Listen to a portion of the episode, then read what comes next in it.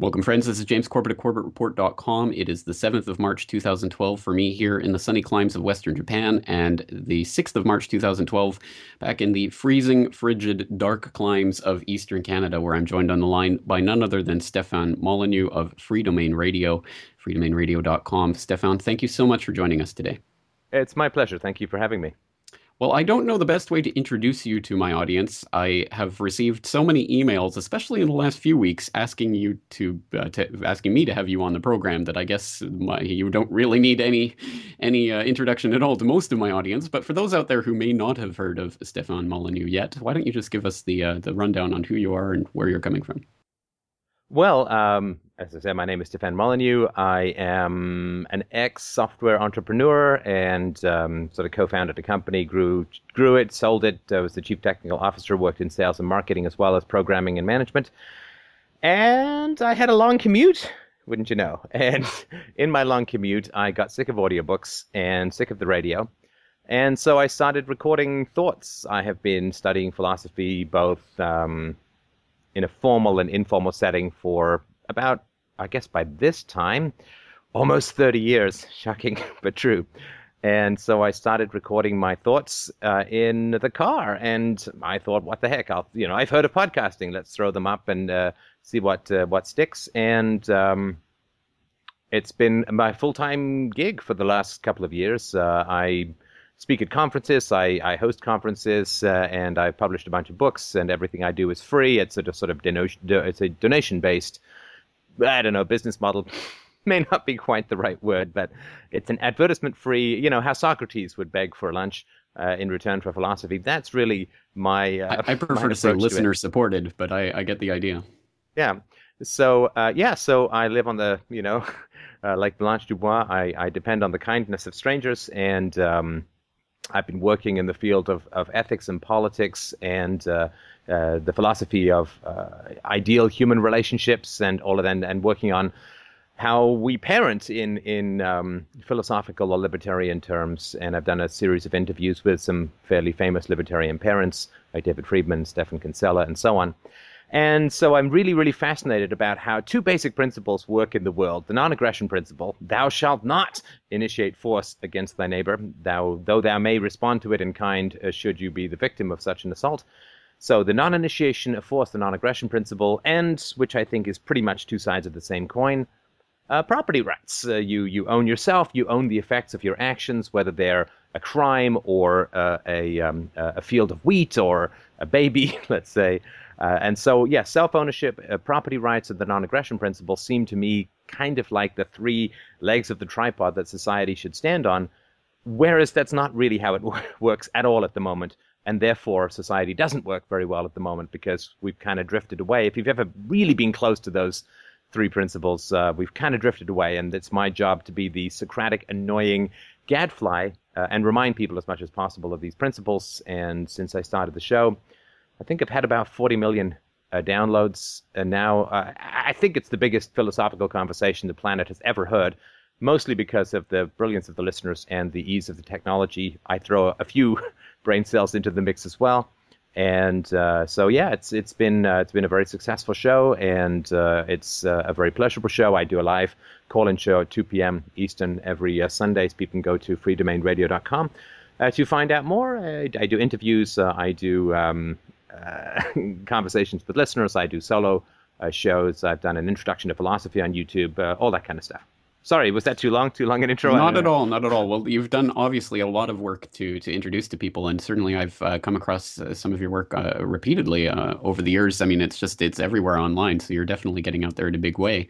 But uh, you mentioned so you're saying I'm actually very similar to a virus. That's uh, you you are going viral, yeah, and well, in this day and age, that's a good thing. So, uh, well, let's let's let's go back to to the the core principles that you were talking about there, because the non-aggression principle and the idea of self-ownership, property rights, are, I think, fundamental to to a lot of the message that I have and many others out there in the alternative uh, uh, news or information uh, media right now have. But there's a strange other virus that I think has infected the minds of men for for many uh, many centuries, if not millennia, if not since the beginning of human society, and that is the uh, virus of statism. And the idea that yes, these these core principles of non-aggression and and property rights are are so precious that we must therefore immediately give them up to a group of people who we designate to be special human beings who can then violate those principles in order to maintain them, which is a bizarre system. And uh, that's but that's basically what statism boils down to, the way I see it. And I myself have been infected by this, and I'm trying to get rid of the infection. But as anyone who's ever had an infection knows, it takes time and uh, it can be a lengthy recovery process. So so I'm I, am i am a recovering statist in a lot of ways, and I guess we all? I, well, uh, exactly right, and I guess we're just in different stages of that recovery. But but as someone who's who's recently coming around to the fact that statism is is an evil and must, must be eliminated. I'm still gra- grappling and wrestling with those last demons of oh, but anarchism will lead to to hell on earth and all of these strange events that we've never seen before will suddenly take place because there's no mommy or daddy government to come along and well, tell us uh, what to do. You know, maybe we can talk about those. Uh, I think those. I mean, if it's any consolation, I spent an embarrassingly lengthy two decades struggling with minarchism and statism versus non.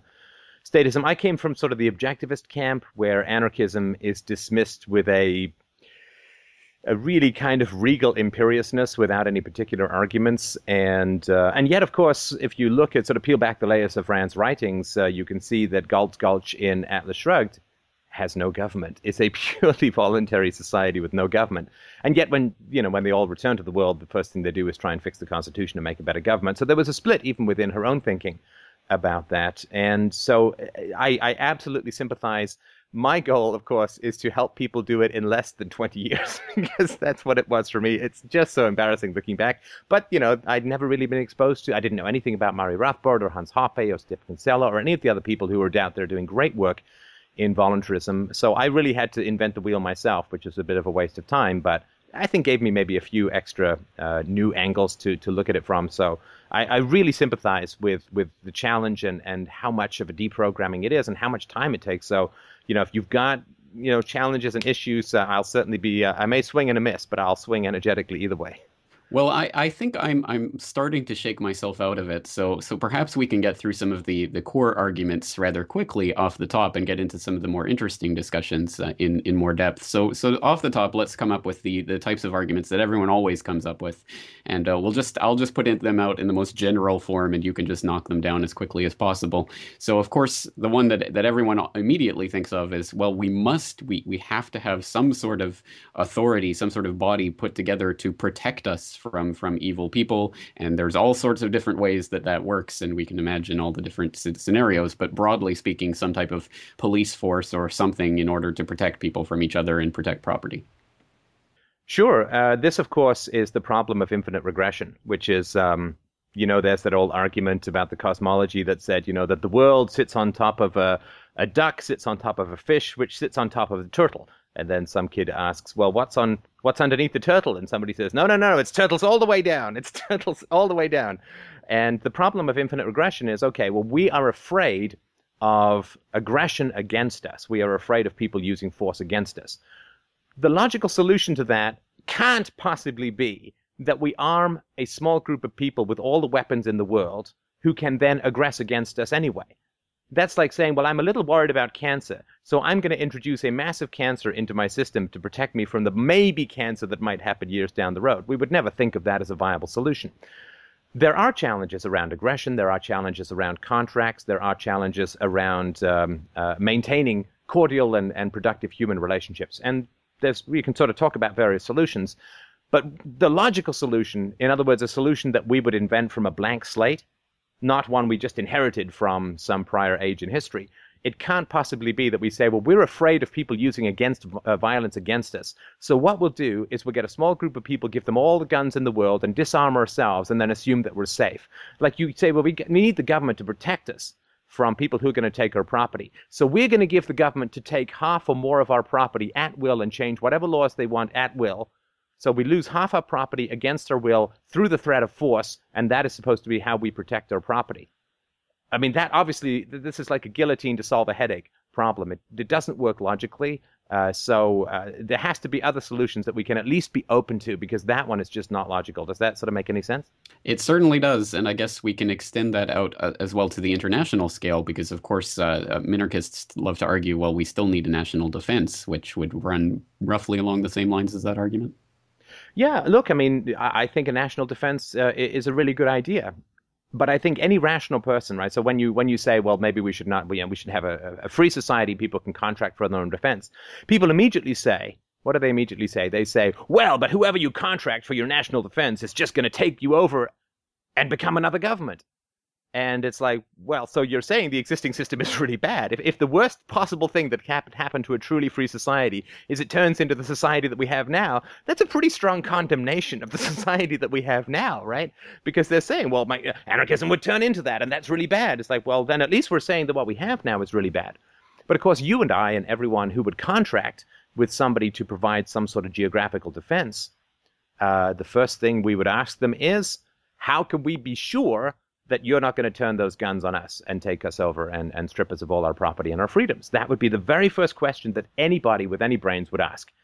Now, as an entrepreneur, you know, I've sort of grown up in a different environment from a lot of people who maybe just work for others or who have academic positions and so on. They're not used to selling their services to skeptical people who don't want to have anything to do with them. You know, when I was in um, uh, on the sales side uh, of uh, of IT, you'd have to call between 100 and 1,000 people to make one sale. So, you know, that vast numbers of people had no interest in what you're talking about. You'd have to overcome all of their objections and and their lack of interest. And so if I want to come to you and say, listen, JC, I got me a great defense agency. I can protect you for a buck a day, no problem. First thing you're going to say to me is, well, okay, I give you all this money, you buy all this weapons. Why didn't why don't you just take tanks and roll them down my street? What's going to stop you from taking me over? I have to answer that objection. If I can't answer that objection, I don't get your business. The next guy who phones you who says I can do it for a buck a day, he's going to get your business if he can answer that question. There's tons of ways to answer the question. I can say, well, listen, I've parked $50 million in an escrow account managed by a third party I have nothing to do with. Here's all the legal paperwork. If anyone ever finds me amassing weapons that can be used against citizens or amassing more weapons than I publicly disclose, uh, I will give them $50 million, or that third party will give them $50 million. I mean, that's just one of, you know, six billion different ways that you could reassure uh, the public. Of course, if somebody contracts to you to protect you, he's going to want to do it as cheaply as possible. And if he then decides to build a secret army of robot laser guided mice and hamsters or something, then he's going to have to pay for all of that, which means he's going to have to raise the rates on his customers without providing them any initial. Uh, any um, any increased defense. So immediately they're going to know, hey, wait a minute, my rates have just doubled, but you're not actually providing me any more defense. You're building a robot army of mice, aren't you? And so it would be very obvious. So it would be very expensive to try and amass all of this um, weaponry to try and take over. Whoever's not going to do that is going to be able to provide much better services uh, in terms of defense. And there will be lots of third party people checking it out. And anytime anybody goes one foot off the beaten path of what they promised to their customers, um, they would be out of business the next day. So it, it is the very concern that we have that an aggregation of power corrupts and an aggregation of weaponry can be used to take people over is the very thing that somebody, six million entrepreneurs the world over, are going to put their heads uh, to the grindstone, creating huge entrepreneurial sparks of business brilliance in order to reassure customers that that's not going to happen. We damn well don't have that from the system that we have now. And so I think that is a much, much better uh, opportunity.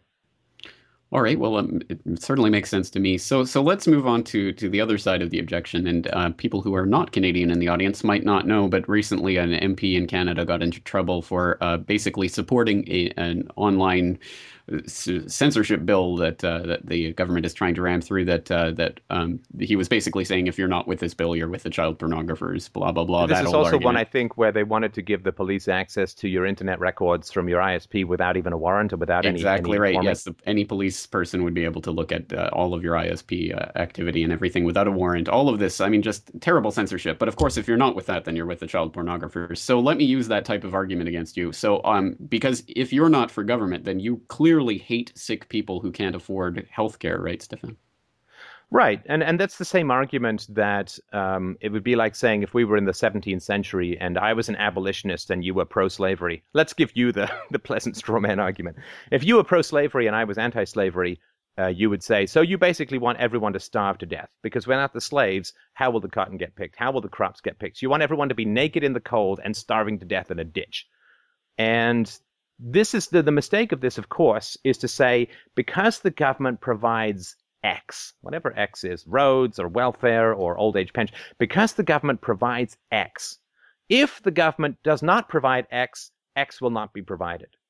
That is so irrational. I mean, I understand that it seems rational because we're all propagandized into believing that nonsense, but it's completely irrational. So it's like if we had uh, an arranged, if, if, if religious leaders or, or cultural leaders or parents arranged everyone's marriage, and you and I said, well, that's not right. I mean, young people should not be forced into marriage. That's kind of institutionalized rape. That's not right. And people would say, oh, so you want the human race to die out?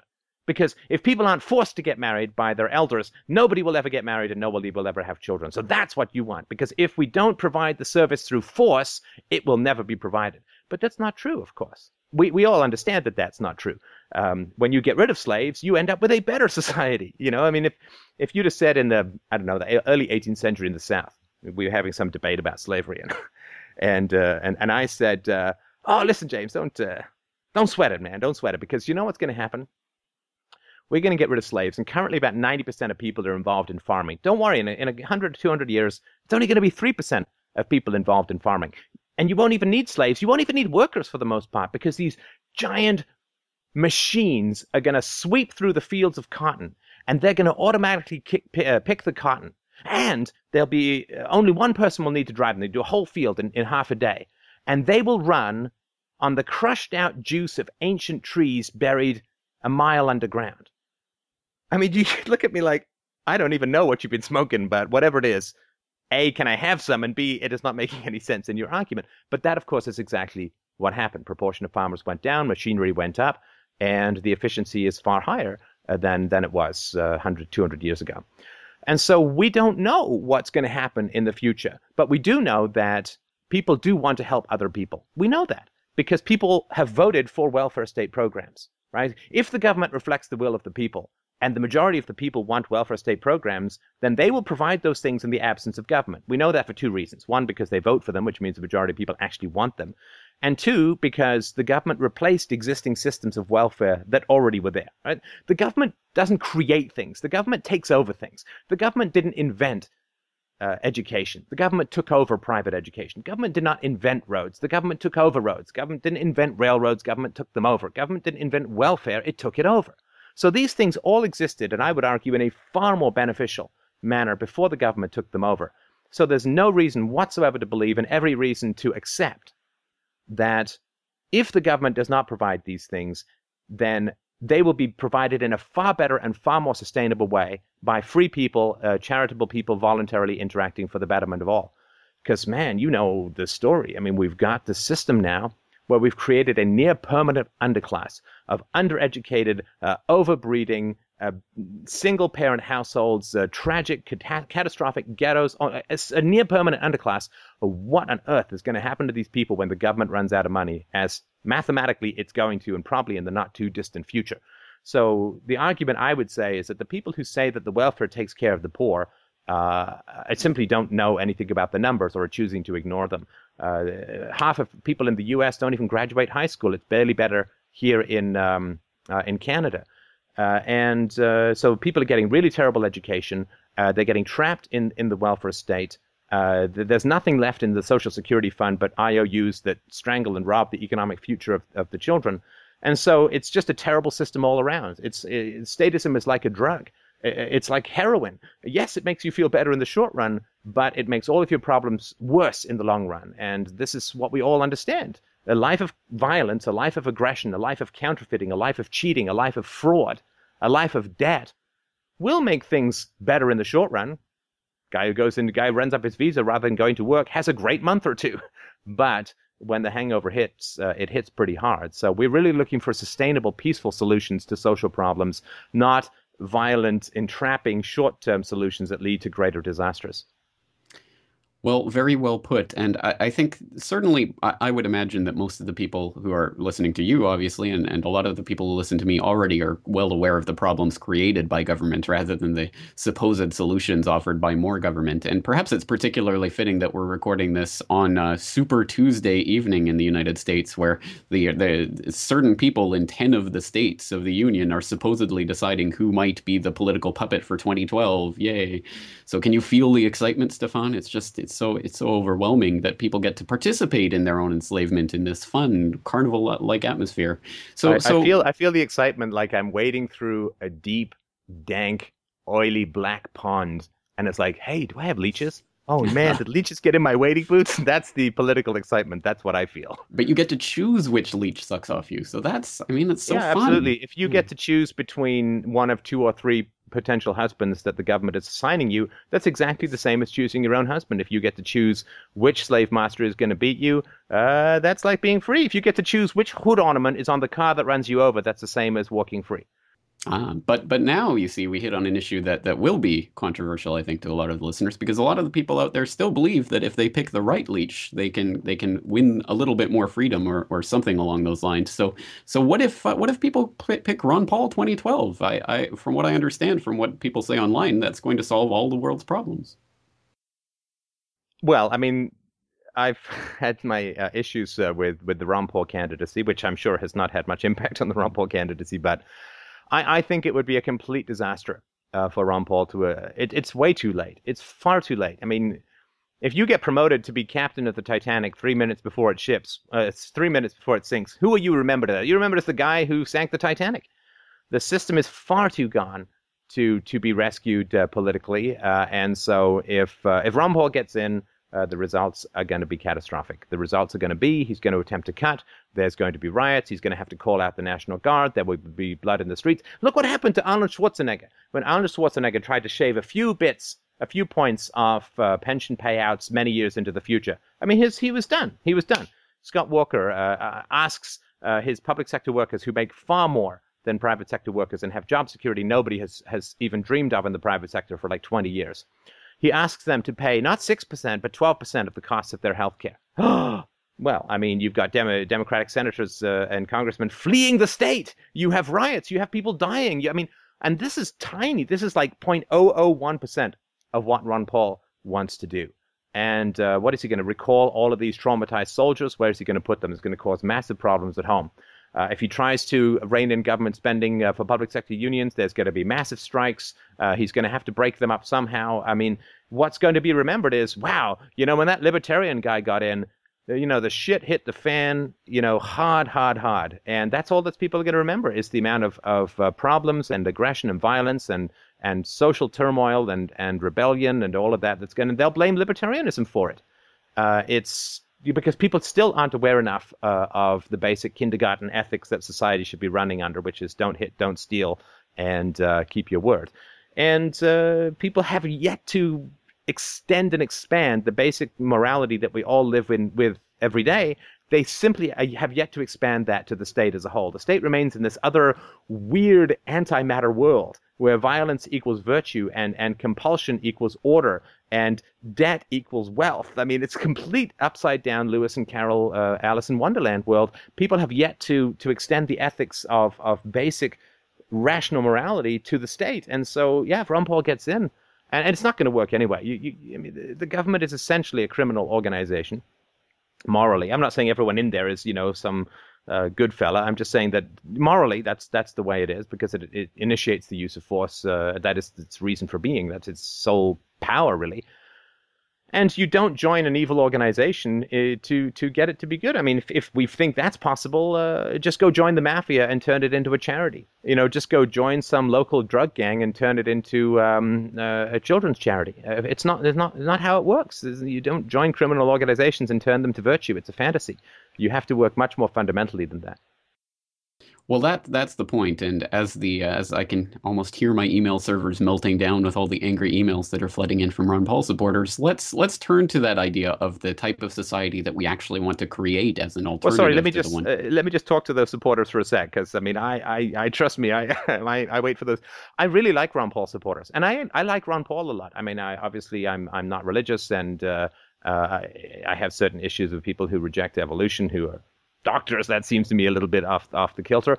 But I like Ron Paul a lot. He's a very smart guy. He's a very capable guy. I mean, he's a doctor and a, a very skilled politician. Those are, you know, he's better at one of those things than I'll probably be at anything in my whole life. So I think that he's a really impressive guy. He's a good writer. He's a good communicator, and you know, props where props is due. He's doing fantastically uh, in the polls. I mean, who would have anticipated he'd be, you know, when they're down to four, he's holding strong. You know, so I, I have nothing against the, the educational aspect. It, you know, gets people to read about the Federal Reserve, gets people to question the matrix that they're stuck in. So there's a lot of great stuff. And I've always said, like I make the arguments against political action. I've made them for years. And people can accept or reject those arguments. Maybe Ron Paul will get in and everything will get better. And, you know, I'll eat my own feet uh, and crow and humble pie for the next couple of years, which I would be very happy to do uh, if I'm wrong. But you know, I've always suggest to to Ron Paul, anyone committed to to whatever they're doing in the cause of of liberty and human freedom, just give it your all. That's all, all I care about. I, I say don't. I say let's focus on parenting and personal relationships. That's how the freedom of the future is going to come. So I give that my all. But if people don't accept my arguments, and I certainly don't claim that there are two and two make four, they are predictions based on, I think, reasonable educated guesses but I just want them to go full tilt boogie, you know, like work your 12, 14 hours a day to get Ron Paul in if you if you think that's the way to go. So, you know, I don't want to put myself in opposition to to the Ron Paul supporters. Uh, I don't think it's going to work, and I've made strong cases as to why. I think they're strong. Uh, I've had debate, public debates as to why. I've put out the statistics and the data and the historical arguments as to why, but nobody can predict the future. Maybe they're all going to be right, and uh, I'm going to be completely wrong. I would be perfectly happy to accept that. I mean, whatever moves the course of liberty forward is fantastic. So I don't want it to be like, oh, he thinks we're all bad, or I, I don't. I really, I admire the commitment. I admire the money that's tens of millions of dollars pouring into this. Um, it's just that historically and, and rationally, morally, it's not going to work. But uh, so, you know, well, give it your all. And then when it doesn't work, you can join us uh, on the ship that's actually sailing towards the sunrise. Hopefully, at any rate. Well, ab- absolutely. I think that is the point, and and that to me, I mean, there there certainly is nothing that that's affected as much of an education in the mass public consciousness over the last five years as the uh, the Ron Paul campaigns have. So so absolutely, I'm certainly not positioning myself in opposition to that education and uh, I think it is doing valuable work in that regard. But but turning to that uh, that ship that's sailing towards the uh, the sunrise of the, uh, the, the the future that we want, let let's start to think about the type of society that we could have without government. And I know it's hard for people to to put themselves in those shoes. So I want to start on the I think the basic issue that everyone starts with when they start thinking about these issues, which is dispute resolution. There's going to be disputes in society. People are going to murder, steal, rape, whatever, pillage. It's going to happen. What do we do when that happens if there is no such thing as a government to come in and resolve our disputes for us? Right. Well, I mean, there's there's two answers, and I'll I'll try, try to keep them brief. Uh, I've got some free books on this, uh, Practical Anarchy and Everyday Anarchy, on my website at freedomainradio.com forward slash free. People can listen to them or read them as they see fit. But very briefly, let's say that you and I enter into a, a contract. Well, we, we're both aware that we may break the contract. I mean, maybe we've been doing business for 30 years and, you know, we trust each other completely and so on. But let's just say it's the first time we're doing it and we don't know a huge amount about each other or we can't maybe find enough about each other online or whatever. And so you and I are going to enter into contract and we're aware that one of us or both of us may break the contract. So what would be the smart thing to do? I ask you. Uh, oh, you're. This is not rhetorical. What this would be not rhetorical. Sorry, I should have turned my rhetorical ban, ban off. But yeah, so what would we do? What would we do uh, in, in, that situation? Uh, why don't we buy some type of insurance whereby if one of us breaks the contract, then the other will be owed the uh, the money that that would be forfeited? Yeah, our contract is um, uh, 400 bucks for an iPad or whatever, right? And so, yeah, you'll buy insurance. And so there'll be some third party who will pay you if I don't ship you the iPad or pay me if your check bounces. And how much that contract is going to be is going to go down the more that we are reliable, uh, the more that we keep our word. It's going to be cheaper to, quote, insure us. Uh, the other thing is that if it's too big for that, you know, if it's a multi-billion dollar or multi-million dollar contract, then we both agree to go to some third party arbitrator and abide by those rules right? So we just say, listen, this, you know, uh, I've dealt with these guys; they're really great. We both agree. Some third party is going to adjudicate our dispute, and you know, as efficiently and cleanly as possible, and we agree to abide by. Now, let's say one of us doesn't abide by that. Well, that's okay. Uh, that simply means that the insurance will then kick in as much as possible, and nobody will ever do business with you again.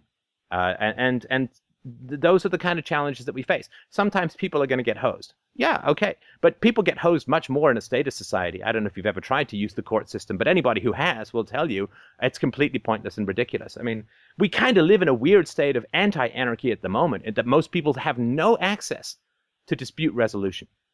I mean, if you've got you got small claims court where you can do a couple of hundred bucks or a thousand or two thousand bucks, and and of course, you know, people who do multi-million dollar contracts they have legions of lawyers and all that kind of stuff. But the vast majority of people in the middle have no access to dispute resolution at all because taking people to court can is years and hundreds of thousands of dollars, and who knows what's going to happen. Uh, the laws could change en route. I mean, it's crazy. And so we kind of live in a situation where people don't have access to dispute resolution at the moment, and they're prevented from having access to dispute resolution because the state holds a monopoly on these things. That's the part that I think people don't understand. That we're already living in a weird state of anarchy at the moment, uh, except that we're not allowed to have solutions with each other that are effective. I mean, look at something like uh, eBay. Um, last time I checked, was a couple of years ago, eBay was the full-time income for like over 300,000 people. It's international. You don't even know where the other person is. You have no contracts with them. It simply relies on ratings because you can't really pursue legal matters within uh, uh, eBay. It simply relies on ratings. What an incredibly powerful thing. That is a stateless, anarchic solution to the problem of dispute resolution. And you can get cheaper prices from somebody who's got a lower rating, but you're taking that risk and you may lose something. Somebody who's got a perfect rating after five years, you're pretty much guaranteed they may, they're able to charge a little bit more because they've maintained those ratings because you're reducing your risk and so on. So there's tons of examples of how this stuff can all work. But my concern is I actually want people to have access to dispute resolution, which they do not have at the moment. And I think that's really tragic. It certainly is, but but you an interesting aspect of that is the fact that you, you point to the fact that that multi-million uh, dollar corporations and and uh, you know multinationals have access to these legions of lawyers in our current dispute resolution system offered by the courts um, and which obviously places a, a, complete skewing of, of the scale towards uh, scales of justice towards their side.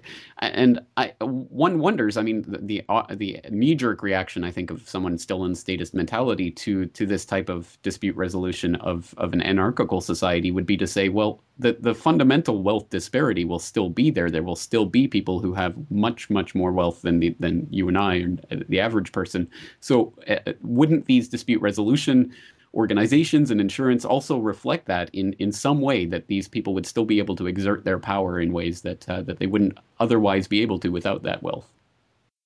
Well, sure. Uh, so uh, it's just the argument that uh, I call them dispute resolution organizations or DROs. So a DRO that works for some big insurance company is going to get a lot more business from that insurance company than they are from any particular individual, and so they're going to be skewed towards that insurance company. Is that is that the argument? That would be one of the uh, the ramifications. Okay, let's say that that's a problem. I think it's not, and I'll tell you why. But let's just say for a moment that that is a big problem in a free society, and there's no way around it. In other words, big companies are going to use their economic power to skew disputes in their favor uh, uh, against the little guys. Let's just say we can't ever solve that problem in a free society. How the hell is that solved in a statist society? Because in a statist society, they go to the government and they write the laws. I mean, lobbyists come from the industries; they write the laws, uh, and and they run the system. But they have all of the might of the state and of fiat currency printing and national debts. How is it solved? The, the, the undue power that large organizations have. How on earth is that solved when they have access to control of the political machinery of a monopoly of force and counterfeiting? That makes it far worse. If that's a big problem in a free society, it's an infinitely bigger problem in a statist society. I mean, for every dollar that some corporations spend on lobbying, they get more than $200 in political benefits. Uh, they get uh, the monopoly called uh, patents. They get the monopoly called intellectual property. Uh, they get uh, to to exclude uh, other um, comp- competitors from coming into the industry through licensing, through tariffs, through trade barriers, and so on. Let's say you're some sweater manufacturer and you don't want cheap sweaters coming in from China. Right now, you just go and lobby the government and it, it, it's disproportionately weighted to having those tariffs go up because anybody who's going to lose their job is going to be yelling blue murder to the government saying save me save me. And everyone who would have a job because of the wealth created by cheaper sweaters doesn't even know that and so they can't even complain because it's all ethereal and in the future. And so they go and they get the government to ban uh, imports of, of uh, sweaters from from china. Well that's a big problem, right? And that happens in a statist society. How on earth would a sweater company in a free society with no government, how would a sweater company conceivably be able to stop all the imports from all over the country would, would they hire some private army to, to go to every port and make sure that no one got in? Well, how would they pay for that? They'd have to directly charge their customers, which means nobody would want to do business with them anymore. Plus, the negative publicity would be horrible. So, if a company tried to do what they can legally and, and acceptably do through the government, if they tried to do that in a free society, would never work. So, if we're concerned about disproportionate power of economic concentration, the last thing we want to do is combine that with the monopoly of force and counterfeiting called the state. So that's sort of the first. The, the idea that the state solves the problems and they only exist in a free society is crazy because if they exist in a free society, they're going to be way worse once you throw a monopoly of weaponry in and, and fiat currency counterfeiting. So that's for now. The second the second issue is okay. So I am looking to buy an insurance company. I'm looking to buy some insurance, right? Whether it's you know insurance for my contracts or or for my health care or or accidents or whatever your concern and my first concern is wait a second these guys who are going to adjudicate this dispute they totally uh, get a lot more business from the uh, the insurance company so i don't want to go with that system so again non-rhetorical question time how could that be solved if you're somebody who's claiming to want to sell insurance to someone how are you going to reassure your potential customer that mediation or arbitration is not going to be automatically decided or tilted in your favor I guess would this be another case of the track record proving the, the fact? Yeah, but you'd have to you'd have to get enough customers to have a track record. So how mm. you over, how are you going to overcome the first objections? I don't know. That's a good question. Well, what I would say is uh, what I would say is look, um, I've got 50 companies who arbitrate for me, and I never give them any more than 2% of my business. So, and these people all have, you know, thousands and thousands of customers, and they only have 2% of my business. So I've spread out the people who represent me with my customers so that, and I will show you all the books and all the present, I'll give you a really boring PowerPoint that will have you nodding off and signing a contract before the day is out so that I can guarantee you that it's not weighted in my favor because these people get it. We've worked it out. So they get as much money from their customers as they do from me. It's it's equal. It's balanced. And they've also got, you know, a bunch of other companies that they work with. So I don't have one company where I pay 100% or 90% and customers only pay 10 because we recognize that would be a conflict of interest. So we've set it up and it's independently audited and you can go and check it out and so there's, there's 50 million dollars in the bank for anyone who finds that this is being cheated, they get that money uh, free and clear so that we've got it. This is just off the top of my head. I don't know how it would really solve, but but this is just off the top of my head. I would want it weighted so that there would be a balance of economic incentives so that neither the company nor because I wouldn't want it weighted uh, on the side of the customers either, because then the customers would keep uh, uh, defrauding or overcharging or complaining too much, and then my premiums would go up. I'd want it to be nicely balanced, like right, uh, you know, 50 pounds on either side of the seesaw in terms of economic incentive, so that that could be taken off the table and people could really focus on the justice of the dispute. That's just one solution off the top of my head. What, what do you think? It certainly does make sense in that regard, but uh, but so my mind wanders to things like uh, other types of public services that we take for granted right now. For example, the supply of, uh, of of water or something like that. Those types of services that would not be easily uh, provided by a number of competing services. It it tends to become a centralized type of thing, and it's it's keeping the commons of, of, of, humanity. So so those types of things often become centralized and certainly oh, so have this, sorry, let me just make sure I understand. So so this is one company has to build. Let's say you you got a farm out in the boonies. One company has to build the water pipes to get your water to you, and so Not they have a natural monopoly. Is that what you mean? Well, not that. That's one aspect of it, but I, I, I think even in an urban setting or whatever, it's it's unlikely you're going to have five or six or ten different competing water companies. There's probably going to be one central water supply that's going to be main, maintained by something, and it might be the type of thing where people voluntarily say, yes, absolutely, I'll pay you know ten cents a month or whatever it is to to this company so that they can provide clean water and everyone uses it, blah blah blah. But but it, it that type of centralization always brings with it the possibility of influence from outside, so that a you know, Rockefeller, Rothschild, Warburg, fill in the blank there, who has access to uh, unlimited resources for all intents and purposes, can come in and influence that process to put in their fluorosilicic acid, which is called sodium fluoride, which is actually a byproduct of the uranium ore mining process, blah, blah, blah, poison into the water supply to poison and dumb down the people, et cetera, et cetera. I mean, this doesn't really fundamentally change the structure of the way that a lot of these problems function in a statist society, does it?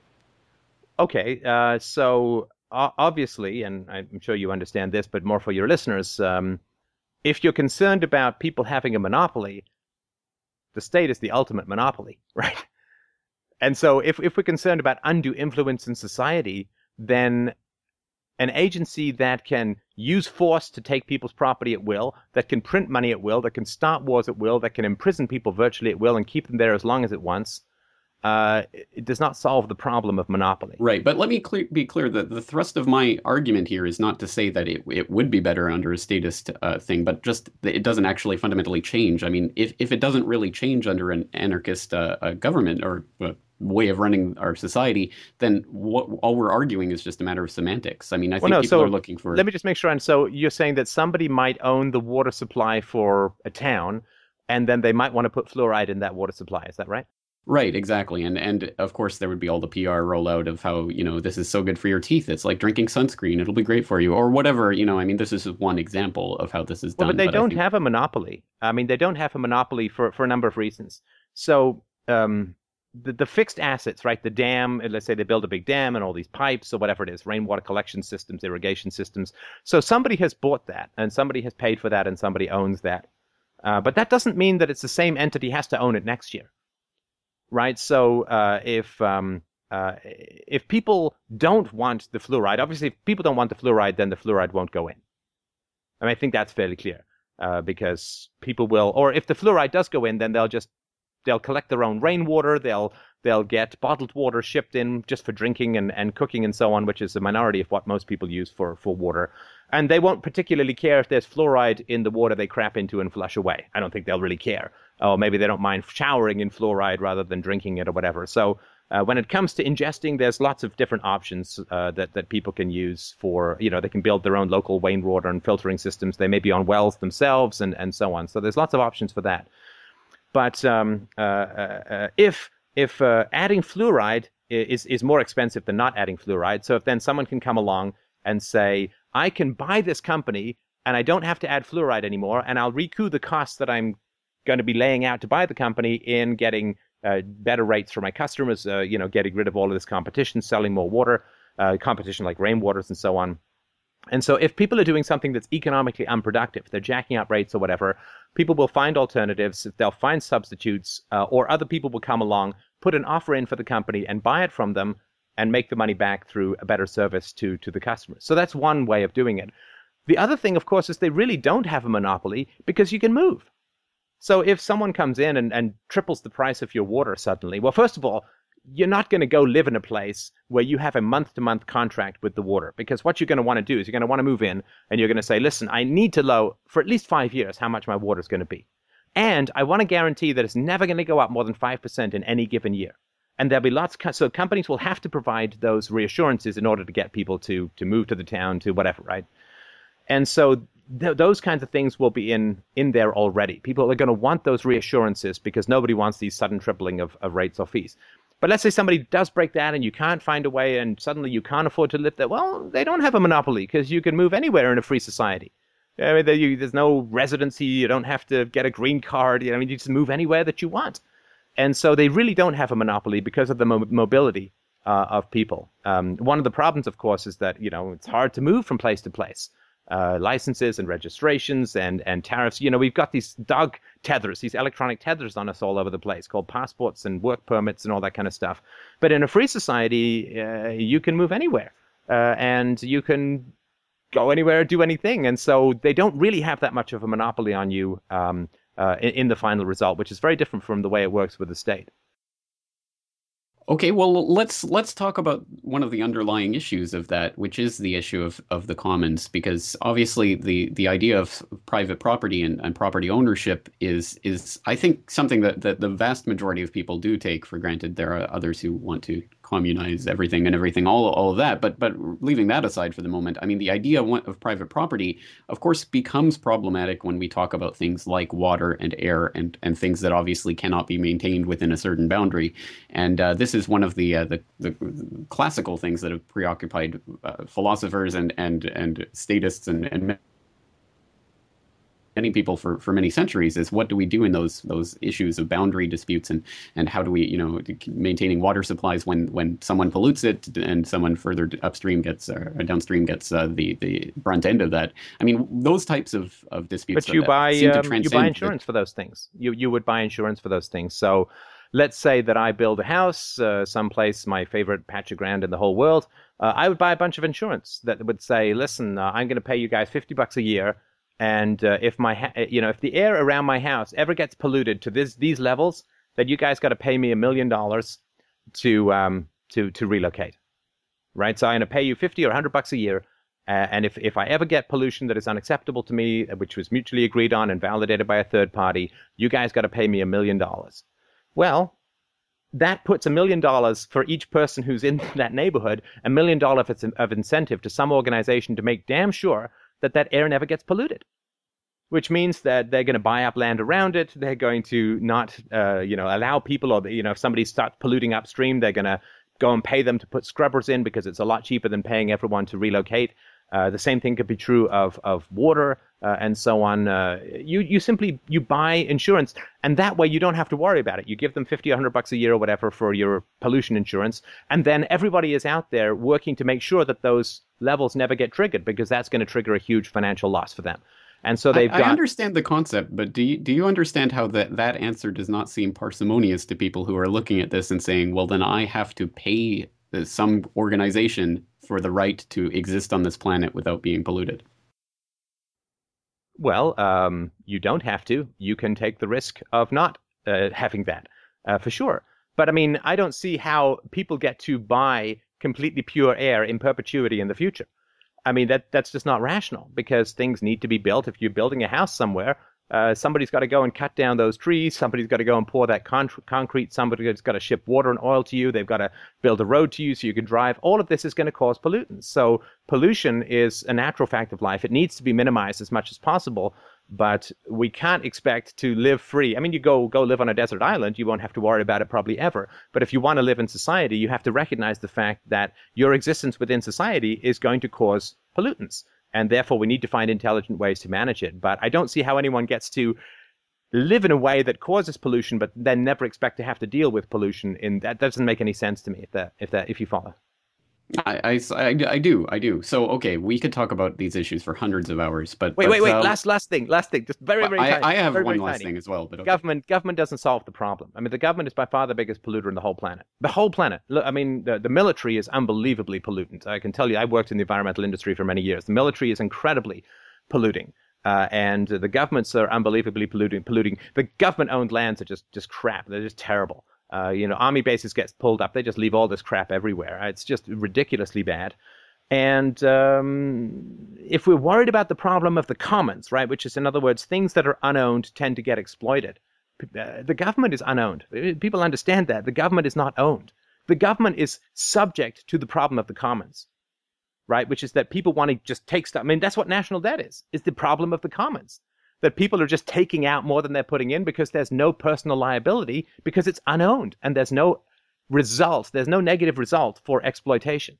The currency, currency itself is subject in the government system to the problem of the commons. The debt uh, is subject to the problem of the commons. What about the education of children subject to the problem of the commons? What negative results occur to individuals for negative outcomes? Well, if the pizza store spits on my pizza, I'm never going back. They have a negative result for bad service.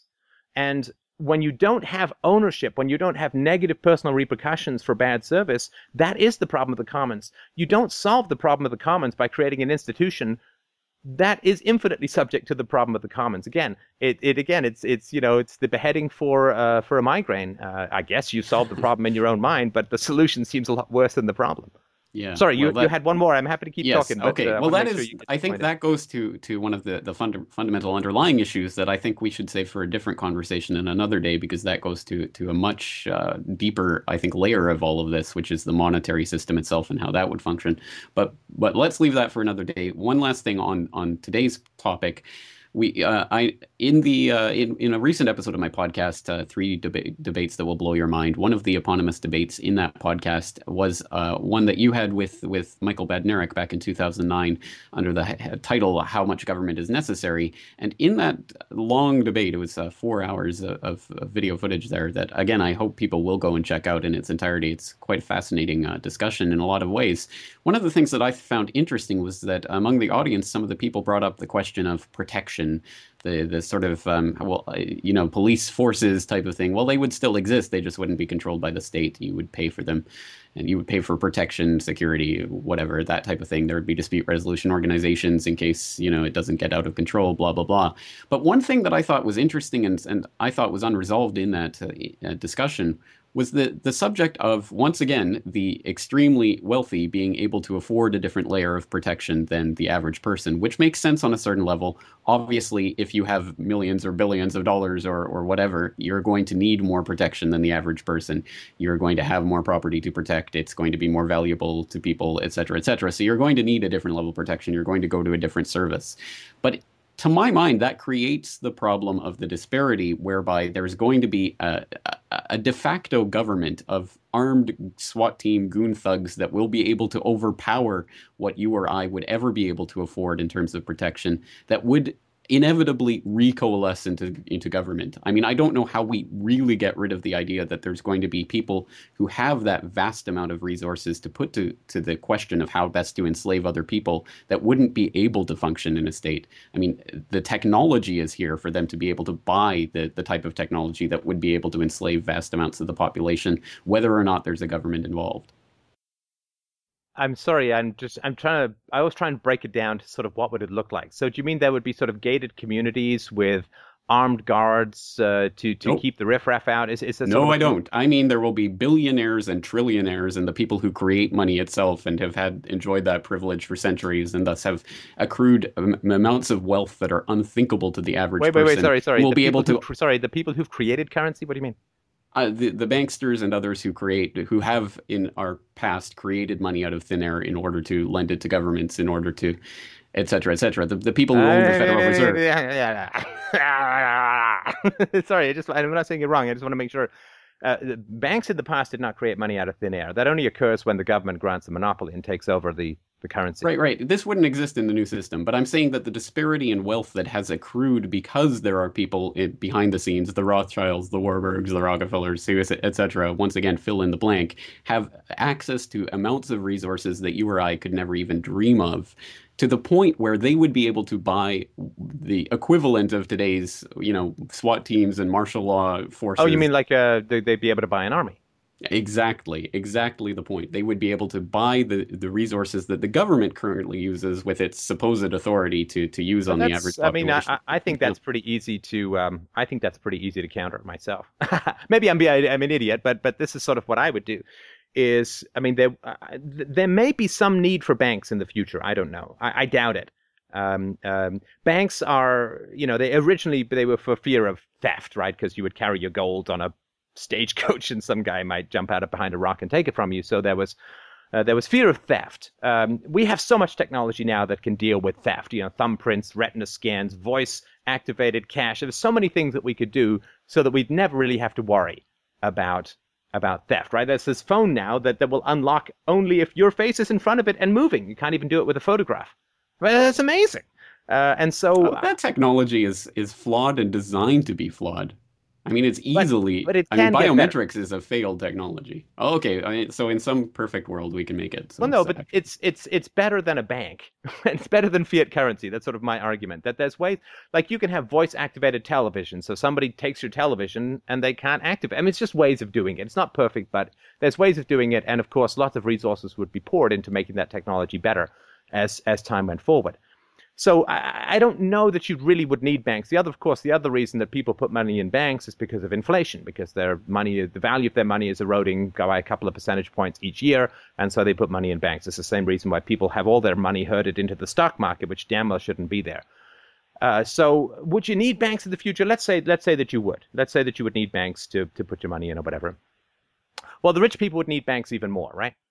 Because they have even more money. So what I would do is I would never, ever, ever, ever put my money in a bank without the following clause in everyone's contract. If we ever find that you're buying weaponry, we keep all your money. If we ever find that you're buying mutant ninja penguin attack drones uh, with your money, we get to keep it all. Closed out, converted to gold, taken home, done. And we have the right to, because look, things are going to be pretty visible in this kind of society. I mean, let's just say the whole world is free, uh, just for the moment. Well, there's going to be people manufacturing weapons to sell to defense agencies. Well, those people are going to be under pretty tight controls because remember, for every Rockefeller, there's another Rockefeller who doesn't want that Rockefeller to become a government. So they're all going to monitor each other because they don't want anyone to take over. And if somebody's out there, the, the, the, weapons companies would have to publicly print everyone who bought because nobody would invest in those companies otherwise. And, and they would be boycotted if anyone found out that they were selling weapons under the table because everybody gets how dangerous that is.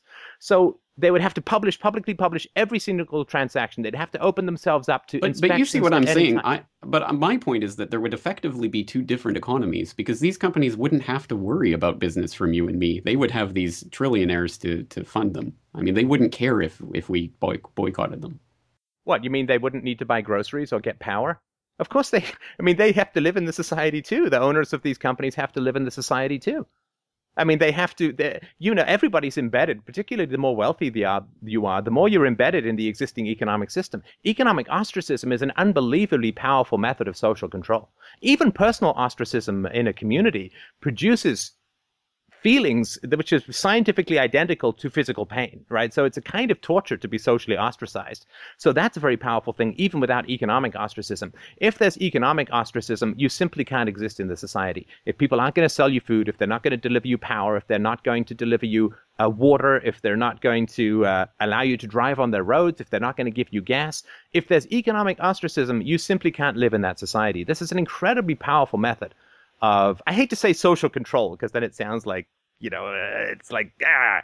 But but uh, if people grossly violate the norms of the society uh, whether at a criminal level or at this kind of uh, I'm selling uh, nuclear weapons to crazy fundamentalists who live in caves uh, people are concerned about this stuff. You would be ostracized economically and socially to the point where you simply could no longer exist within that society. You'd have to leave the entire area uh, because if people don't want to do business with you, and of course with the communications technology we have now, it's very easy to find people like that. Uh, you would have to, uh, you know, to, to it, it is a privilege to participate in the economic system. It is not a right by any means that people can deal with you voluntarily or not. And so, if people did start selling weapons to some descendant of the Rockefellers or the Carnegies, that would be very evident very quickly. All of the investors would be ostracized. All of the, the senior management would be ostracized. Maybe even some of the employees who may have known about it would be ostracized. Nobody would want to take that risk. They, uh, uh, everybody would have contracts with the banks that said, if you sell weapons under the table and we find out about it, and we will, because we, we reserve the right to come and inspect your records, your facilities, and put cameras in wherever we want because we're so concerned about this we get to keep all of your money uh, and nobody's ever going to enforce a contract with you again. You will never uh, you know we're going to tell everyone not to sell you food not to you know send power to you. This is how horrifying it is. Nobody's going to do that. I mean it's just not going to happen. That's not the way that people's minds works. People don't work to build up a huge fortune and then put it at risk to sell a couple of weapons to people who if they took over i mean would be pretty bad. Uh, would be pretty bad for everyone. Uh, people enjoy the productivity of voluntary trade a lot more than the dominance of a hierarchical structure, unless they happen to inherit one and then they sort of using that for from from what they've inherited from history. But there's so many ways that that would be evident, and so many countermeasures that could be put in place, and so much economic and social ostracism that could be put in place, that it would be fundamentally impossible to to achieve. I think. All right. Well, Stefan Molyneux, freedomainradio.com. I mean, we could talk about this for hundreds of hours. Well, and, tell, uh, tell, me what you think about that that approach. I'm not saying I'm not saying anything. What I'm saying is a clincher. I, I understand that right, because right. I don't know how the future society work, and nobody could. That would be an argument for central planning rather than freedom. But these are just things that I would want from any institution I was dealing with, where I was concerned about weaponry, where I was concerned about some monopoly on power, uh, I would want all of these reassurances. I think other people would as well. And there'd be so many people trying to find ways to reassure people and make sure these checks and balances were in place. which is very different from something like a constitution. So, but but just from this la- last argument, uh, I hope we get to talk again. But uh, if we certainly will, you, we certainly um, will continue this conversation at great length. I, I hope. But uh, but on that last point, I would say I I certainly hope that that is true and correct. But I fear that the the disparity in wealth is great enough for these people to contain to control self-contained economies whereby it, I, I honestly believe that they would be able to segregate themselves from the rest of society at this point with the, the just talking about the vast amount of resources they have at their, their disposal. And do you think that they would be able to keep those resources if they offended society as a whole? A. And do you think that the problem is solved by the existence of a state? Well, I don't think it's one or two or three or seven people sitting in a room. I think that these people would be able to control a, an area, a territory that they would be able to to dominate the economy in that that way that they could impose their will in in that state and and from that point use that as an amassing point for for their resources to but just give me a minute or two more because i'm I, I, I, certainly don't want to uh, you know hold on to a point that's not valid. But when you say sort of control an area i'm just trying to figure out what that looks like in in practical terms well, in practical terms, I mean, we're getting to the point, as everyone knows now, that they're deploying their their drones and whatever. We're getting to the point where you actually wouldn't physically even need people to do this anymore. Uh, technologically speaking, all you'd need is the people to design the equipment that makes the ro- the attack robots or whatever. I mean, it sounds like science fiction fantasy, but we're getting there uh, step by step. And uh, I really do think it's a, a, matter of time until the technological control of society, not only at a, at a physical level, but down to the level of our genome and everything, is becoming possible and within the grasp grasp of these these uh, tyrannical elites who we but know this, have been. Sorry, but this has all been done through the state, right?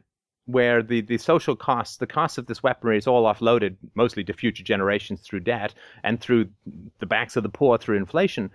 But this not a, all of what you're talking about is occurring within a state a statist society. And it the, is occurring within a state society, and it would continue a, occurring in a free society. Uh, but that's like saying that slavery occurs in a statist society, but slavery would continue to occur in a free society. But it that's does not... continue to occur. slavery continues in a, any type of statist society, obviously. But uh, no, but, no, I, mean... I said a free society because uh, right. uh, state uh, slavery really only was was able to be supported because the um, the slaves were were the cost of capturing the slaves and enforcing the contracts was socialized, right? Was was the, each individual slave owner uh, like in a free society, you try and own a slave, your slave runs away, nobody's going to go catch him.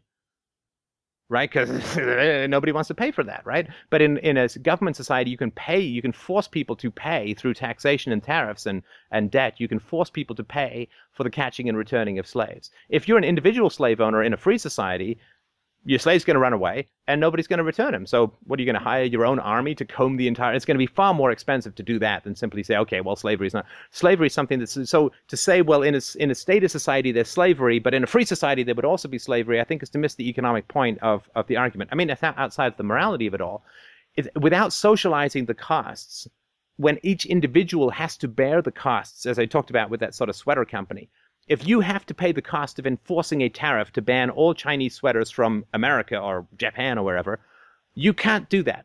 You can only do that if you can offload the cost of that enforcement to the general population through the mechanism of the state. If the individual has to pay for his own geographical enforcement without the benefit, uh, benefit I use loosely, of the state and, and debt and, and the existing infrastructure of brutality, that is a very, very different situation. And I, I wouldn't, I, I just want to caution, I, you know, may be right, and I'd like to talk about this more, but be careful, I would say, uh, James, of saying, well, it's like the state, but there's no state. It's a very fundamentally different situation. And it's, it's hard to find things that translate from, from one to the other. Uh, like, so people say, well, uh, how would currency work in a free society? Well, we already know that because there was currency in a free society long before there was a state. And in the 19th century, well, from the late 18th to the early part of the 20th century, prices were almost completely stable within the US. In fact, they declined slightly. Uh, it's only since the government came in power that we've had like a 98% devaluation of the dollar and massive debt. So we already know what it looked like in a relatively free society. I mean, slavery, bad. Uh, no rights for women, bad. Little respect for children, bad. But economically, it was a relatively free society for most of the economic participants. And we know prices went down straight for 150 years. And so to say, well, what if we get fiat currency and we move it back to a free market system, we're just going to get more inflation. is to misunderstand it because in a free society, currencies have to compete, and they'll compete in terms of stability, of course, because people want to be able to project into the future some sort of currency value that is the same as the present, so they don't have to factor in wild variations in, in inflation and, and currency value. So I don't think we want to say, well, we've got the Federal Reserve, let's say, or, or, centralized currency. We move that to a free market situation, and you're still going to get inflation and this and that because it's a fundamentally different animal. It's the difference between rape and lovemaking. Like, lovemaking is not just a slight variation on rape, it's the complete opposite voluntary versus violent. And the voluntarism versus the violence thing, it's really hard to translate anything that happens under a situation of violence when you transform it to a situation of voluntarism. You almost have to throw everything out and start again from scratch and say, okay, and it's hard to do because we grow up in this whole matrix of everything is run by violence. Every problem is solved by law. All organization comes from uh, hierarchy and, and, and brutality and, and kidnapping and imprisonment and wars and debt and monopoly and, and, and lobbying. And ugh, it's horrible. And so when we take that violence out of the equation, we're almost left with nothing but a blank page. And I, I've not had much success. You, you may I mean, you may convince me completely, but I've not had much success at all trying to find ways in which I can move the existing architecture of violence into a situation of voluntarism and have it look even remotely the same. And that's my particular caution. It, it, it's such a blank slate when you take the gun out of the room and replace it with a handshake that it's you're dealing with almost a completely different species, if that makes any sense. Do you have any pressing engagements, or do you have time to keep going? I, I, hey, I did four hours of Michael Beth, I had a coffee because it's what is it? Uh, it's one o'clock in the morning here. I had a yeah. coffee, but and I'm happy to keep chatting. I, I, this is such an important topic that it I, really you know, is, I will and I don't want to leave it there because there is so much more to say. Um, I don't think I okay, let's just keep going. I don't think I fundamentally disagree with a lot of what you're saying there. I do uh, uh, certainly on the economic points that you're talking about. I do uh, agree with that. But uh, but I always have uh, my red flags go up when people start talking about how under some new system the human species is going to change, and all these people who have been evil and plotting for control are suddenly not going to even be thinking in those terms and things like that. So, so I, I don't think you addressed my my my underlying point, which was mm. uh, like uh, your example earlier when you were talking, but we're back in the early 17th century or 18th century, and you're you're telling me, um, oh, in 200 years, you know, we're gonna have these machines that'll be able to to do an entire uh, field of cotton and pick pick the cotton and sort it and everything by itself, and you only need one person to do it, and it's gonna run on you know wood from under the ground, blah blah blah. I mean, that's that's to me the type of situation we're looking at when we we try to expand into uh, technologies of control, controlling other people. Because I, I think there would still be the fundamental mindset of, of certain people in order to to try to continue that quest of, of trying to consolidate power for themselves. I don't think that's going to go away in any society. Why why do you How, think? Sorry, sorry to interrupt, but um, certainly not everyone is like that, right? I, I don't think you're like that. I don't think I'm like that. So some people are and some people aren't. What do you think the difference is? That's a that's a good question, and that's above my pay grade. Whether it's uh, uh some people are, I mean, uh, there you have a pay grade. Oh, what's that like? Is that nice? You're not just my... hat in hand. Please, sir, do you have any more? Sorry, go on. Well, that's pretty much it. Listener supported, as we say. Um, I like that. It makes me sound like a boob. you know, the listeners are my bra. You know, actually, so I'm over forty, so I got the man boobs. But anyway, go on. Well, there you go. Okay, um, you you threw me off with the man boob image. I'm gonna have to clear that before I continue. Sorry, we, okay, so we were asking about so, so why do people... some people become, you know, power hungry sociopaths or whatever, right? And why do some okay, people? well, uh, let's let's get into that. There's the uh, there's the psychopath explanation if you want to pathologize it, or there's the uh, the Freemasonry, mystery religion, you know, Brotherhood of Evil. There's the Illuminati. Right. Yeah, the, exactly. That that explanation. I mean, I, I don't know which one you, you subscribe to particularly, but I think there is absolutely I subscribe to a the childhood argument because mm. that's where the science is. The, the, Please the, um, the, the, childhood argument that um, uh, that uh, uh, evil or, or dysfunction or, or predation, um, exploitation, addiction um, of, of any kind, uh, that these arise out of uh, heavily traumatized childhoods. That's where the science seems to be very clear, and the statistics seem to be very clear. Uh, you, there's a study called the Adverse Childhood Ex- uh, Experiences Study, which um, dealt with about 18,000 Kaiser Permanente people. Um, and these are not even poor people, these are people rich enough to afford upper middle class health insurance. And uh, I've got a, a, presentation. I hope your listeners will will check it out. Uh, called "The Bomb in the Brain," which is fdrurl.com forward slash bib. And uh, it's very clear. Uh, the more adverse childhood experiences that you have, such as having a parent who's a drug addict, or being beaten, or being raped, or being verbally abused, or having a parent in prison, or having a parent with a mental illness, or whatever, the more adverse childhood experiences you have, it's it's a straight line, uh, and sometimes it's even asymptotic. Uh, the more subject you are to things like alcoholism, sexual addiction, uh, drug addiction, uh, disturbed finances, disturbed career paths, lack of education, uh, unwanted pregnancies, early pregnancies, broken marriages, uh, the amount of adult dysfunction that occurs uh, is is very very clearly related to the amount of adverse childhood experiences that uh, people experience, of course, when they're children. And so.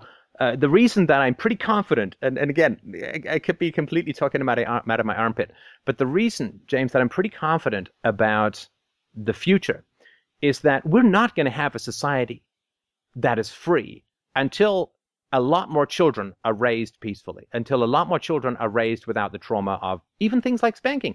Almost 90% of parents still spank their children, and the science is very clear that spanking children is experienced by children and has the same symptoms as physical abuse. Uh, it's, it's an abuse of power, it's an abuse of size, it's an abuse of strength, it's an infliction of pain, it's not a rational argument. Uh, it is simply fear mongering among children. Until we can raise children more peacefully, uh, and and raising children violently or aggressively or abusively or even just abandoning them to to daycare and other things. Uh, which you know, if a child is put in daycare uh, uh for more than 20 hours a week, he experiences exactly the same symptoms as a child who's completely abandoned by the parent, because children have such a shortened sense of time.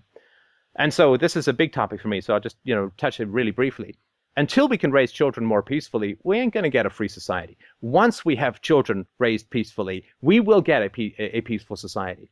Uh, and once we get that peaceful society, it will be a different species that we're dealing with because when you raise a child aggressively or violently or neglectfully, you get a different brain. You get a predatory brain. The, the studies are very clear on this. You get an enlarged um, uh, amygdala, which is your fight and flight mechanism. You get a shrunken neofrontal cortex, which is reasoning and the deferral of gratification. You get a different species when you raise a child brutally, and you get a peaceful and cooperative and reasonable uh, and not quick to anger and not not subject to to addiction and, and, and violence and, and the desire for power over others.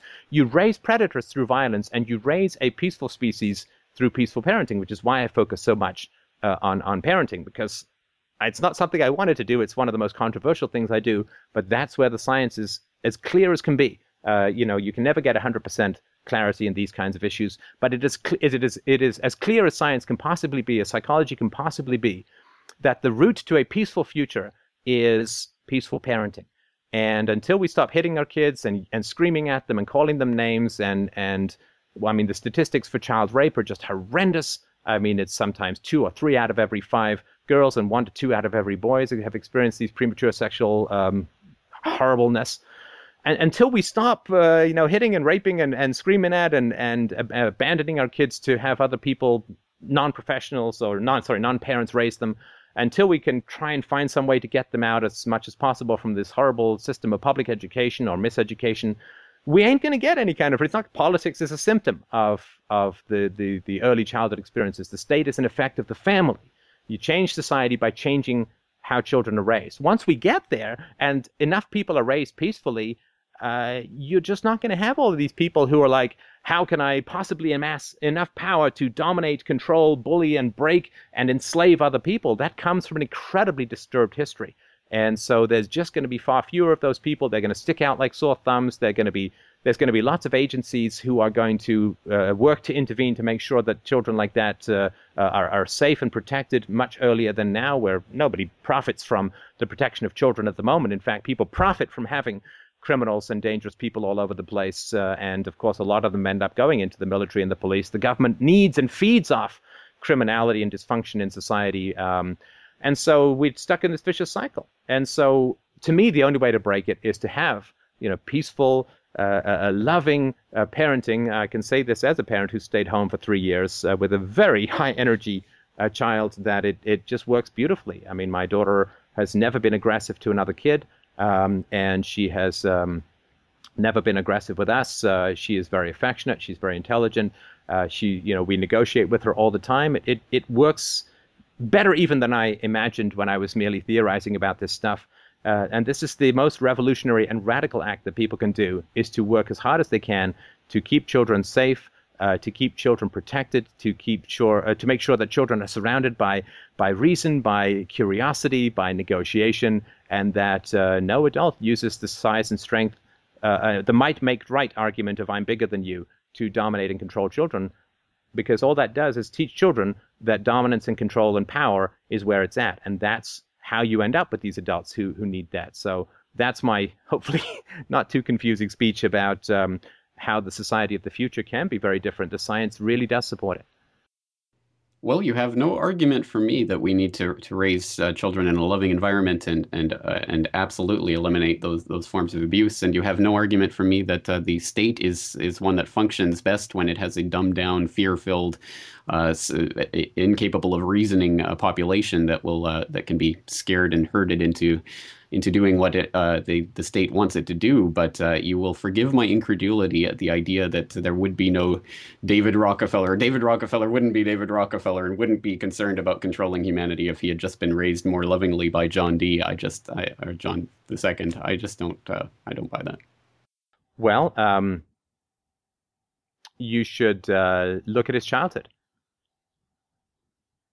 Look at the childhood of, of presidents. I mean, the childhood of presidents is one long, grisly, ugly, horrible series of case studies in, in child abuse. Uh, it's not accidental that these people come from these horrific backgrounds. And um, you know, it's I, I, know it sounds weird. Like it sounds like we're all looking for one switch, right? I mean, one switch is going to make the world a better place. Uh, so for the Marxists, it was the economic argument. If we change the relations of, of workers and capitalists, uh, and you know, we change who owns the means of production, we're going to get paradise. And of course, that turned to to hell on wheels. Of course, right? Um, and everybody, you know, the British were, if we go and dominate the world and, and introduce Western values to the world as a whole, then, uh, uh, you know, we'll bear the white man's burden and make the world a better place. Well, that didn't work out uh, very well. America's been trying to spread democracy for, what, 120 years, or since the takeover of Hawaii, or even before with Puerto Rico. And that has not been working out. So I really, really get and understand the skepticism about we throw this switch and the world becomes a better place, because that is often, it seems almost inevitably used by people uh, who are simplistic and not taking into account multivariable uh, possibilities. So I totally get that skepticism, and I hope I'm characterizing your skepticism or reservation about this um, uh, accurately because I, I really understand. I'm not saying that it's you know the only thing that we ever need to do is to raise uh, children well because that merely makes them potentially able to be rational.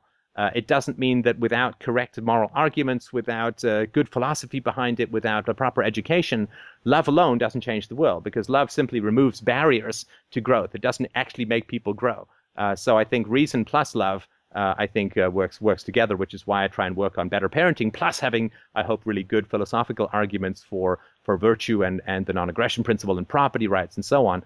I think that if we can raise children well, at least they'll have the possibility of, of reasoning. Right now, the science is pretty clear as well that most people don't reason. What they do is they have prejudices which are inflicted by, by culture, by religion, by nationalism, by all these things. They have prejudices and then they, they do confirmation bias, they seek out that which confirms, and they also have ex post facto reasoning, right? So people have an emotional response and then they reason, uh, they, they make up reasons as to why they had that emotional response, usually to do with, with morality. And until people can reason, philosophy isn't going to get very far. Uh, so I hope that that peaceful parenting will create um, minds that are open to reason, more open to reason than you know defensive, broken minds are. And then if we have great arguments and we have more peacefully raised children, I think that's going to move us up the ladder. Uh, it, it's not like throwing a switch. There is no instant revolution. It's a multi generational process. But I think we've got to at least start heading in the right direction, which is away from an addiction to politics and the idea that we can change the, the things through law, that we can infiltrate um, violence and turn it to virtue. I think we need to turn away from that illusion, right? There's nothing longer than the shortcut that leads nowhere. And I think that's been my argument. Let's do the slow and steady, multi generational, peaceful parenting stuff because that has been shown to work. Uh, the science is very clear behind that. Politics, uh, you know, people have been trying to make the world a freer place through politics for, I don't know, at least uh, two, three hundred years, if you count Ricardo and Adam Smith, and from there on the classical liberals and so on, it just keeps getting worse and worse. Whereas the peaceful parenting thing, we know uh, it's it's going to get things to be better and better, and that's and it's something you can actually control. Rather, politics you can't do a damn thing about fundamentally. So, are you denying that there is psychopathy, or are you saying that psychopaths are only created through bad parenting? Well, it's not just bad parenting. Uh, it's uh, maybe it's a sick society, it's religiosity, uh, and so on. But uh, yes, uh, I am absolutely saying that um, uh, to me, and I just had a conversation with a researcher about psychopathy. Um, I think just this is last week. we know that there are certain people who have genetic triggers for aggression, and they um, uh, but but that's not enough. The genetic triggers alone are not enough to make somebody aggressive. It's the genetic triggers in combination with aggression within the household, with violence inflicted upon them as children. That seems to have a very high rate of producing extremely aggressive children. We know scientifically, uh, or at least as scientifically as these things can be known, that spanking increases aggression significantly, that spanking reduces IQ points, that spanking, spanking increases defiance, that, that spanking makes children more aggressive both to their peers and to those in authority. So that's something we can do. Um, I've not yet come across a um, a psychopath that I've read about, and I've read about quite a few by now, who had even close to a normal childhood. Uh, and and normal, I mean, even just in the current context, not normal in sort of the future context of a much better childhood that we should get for people. But um, uh, so uh, to me, I sort of analogized it like um, uh, there are some people who are more susceptible to sunburns and some people who are less susceptible to sunburns. But you always need a sun. I mean, you, nobody who's, uh, even somebody who's really susceptible to sunburns isn't going to get a sunburn in a cave underground. And so uh, there are people who are more susceptible to becoming aggressive if they're faced with aggression. But the aggression in the household still needs to be there to trigger those epigenetics and turn on those genes, uh, even though they're there potentially. So I think that I mean, what do I know? Theoretically, it's possible that somebody could just be born evil, but then they're not really evil, right? Because they're just born that way, and uh, you know, it's just a brain damage or something. Who knows, right? But the vast majority, if not everyone that I've ever read about, who has turned out to be that aggressive, has come from an extremely violent and dysfunctional home and or they've been on these psychotropic meds, which you know, as you know or, or may know, increase um, uh, homicidal fantasies and suicidal fantasies and aggression and violence in in truly astounding and horrifying ways. So it's the biggest variable we can conceivably control. Does that mean that if we have if everyone in the world is raised perfectly, that we'll never have a single aggressive individual? I don't know. But let's say that we only cut it by 98%.